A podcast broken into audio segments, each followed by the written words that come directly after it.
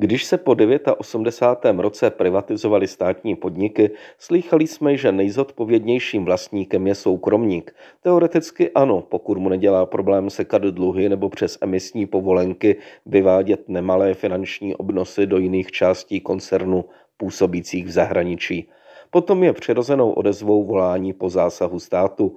Jedni by přivítali vyvlastnění společnosti v potížích, což je ale běh na dlouhou trať, druzí aspoň pomoc navázaným firmám a zaměstnancům, kteří se ocitli v tíživé životní situaci. V hutě Liberty Ostrava včera už po deváté o další týden posunuli návrat zaměstnanců do provozu. Přesto se vedení tváří, že má dojednané zakázky a další velké plány a ve středu bude chtít ujistit věřitele i soud, že podmínky preventivní restrukturalizace plní a zůstává solventní.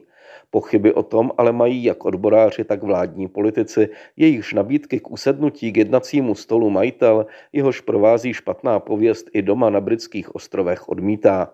Turbulence se nedotýkají jen zhruba 7 tisíc zaměstnanců Liberty a druhdy sesterské společnosti Tamechček, jež huti zajišťuje energie, ale také řady dodavatelů a dalších firm nabalených na zvolna pohasínající severomoravský těžký průmysl.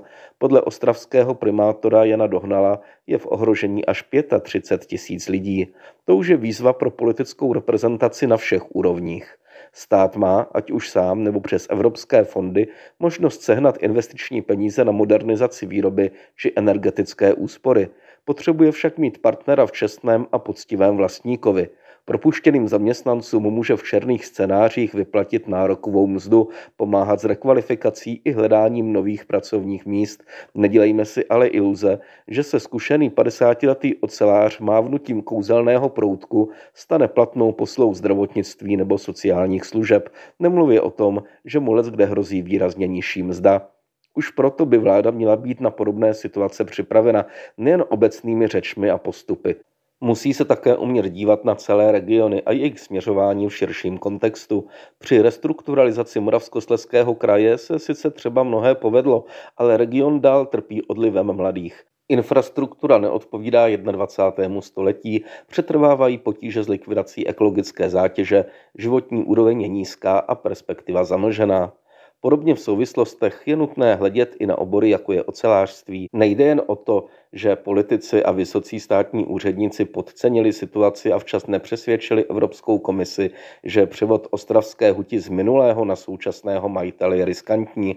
Vláda země s dlouhou ocelářskou tradicí by měla být aktivnější i při formulování evropských plánů v podobně citlivých oblastech. Ozeleňování ekonomiky a dumpingový dovoz z Ázie činí z evropského ocelářství bezmála odepsaný obor, přitom jeho výrobky, zejména ty nízkoemisní, budou žádané na například při rozvoji větrné energetiky v automobilovém průmyslu nebo při modernizaci železnice. Nezapomínejme ani na poptávku po masivnější zbrojní výrobě, jež s ocelářstvím úzce souvisí. O oceli tudíž lze uvažovat jako o strategické komoditě, jejíž výroba si zaslouží specifickou pozornost, při nejmenším v zájmu konkurenceschopnosti Česka i celé Evropy.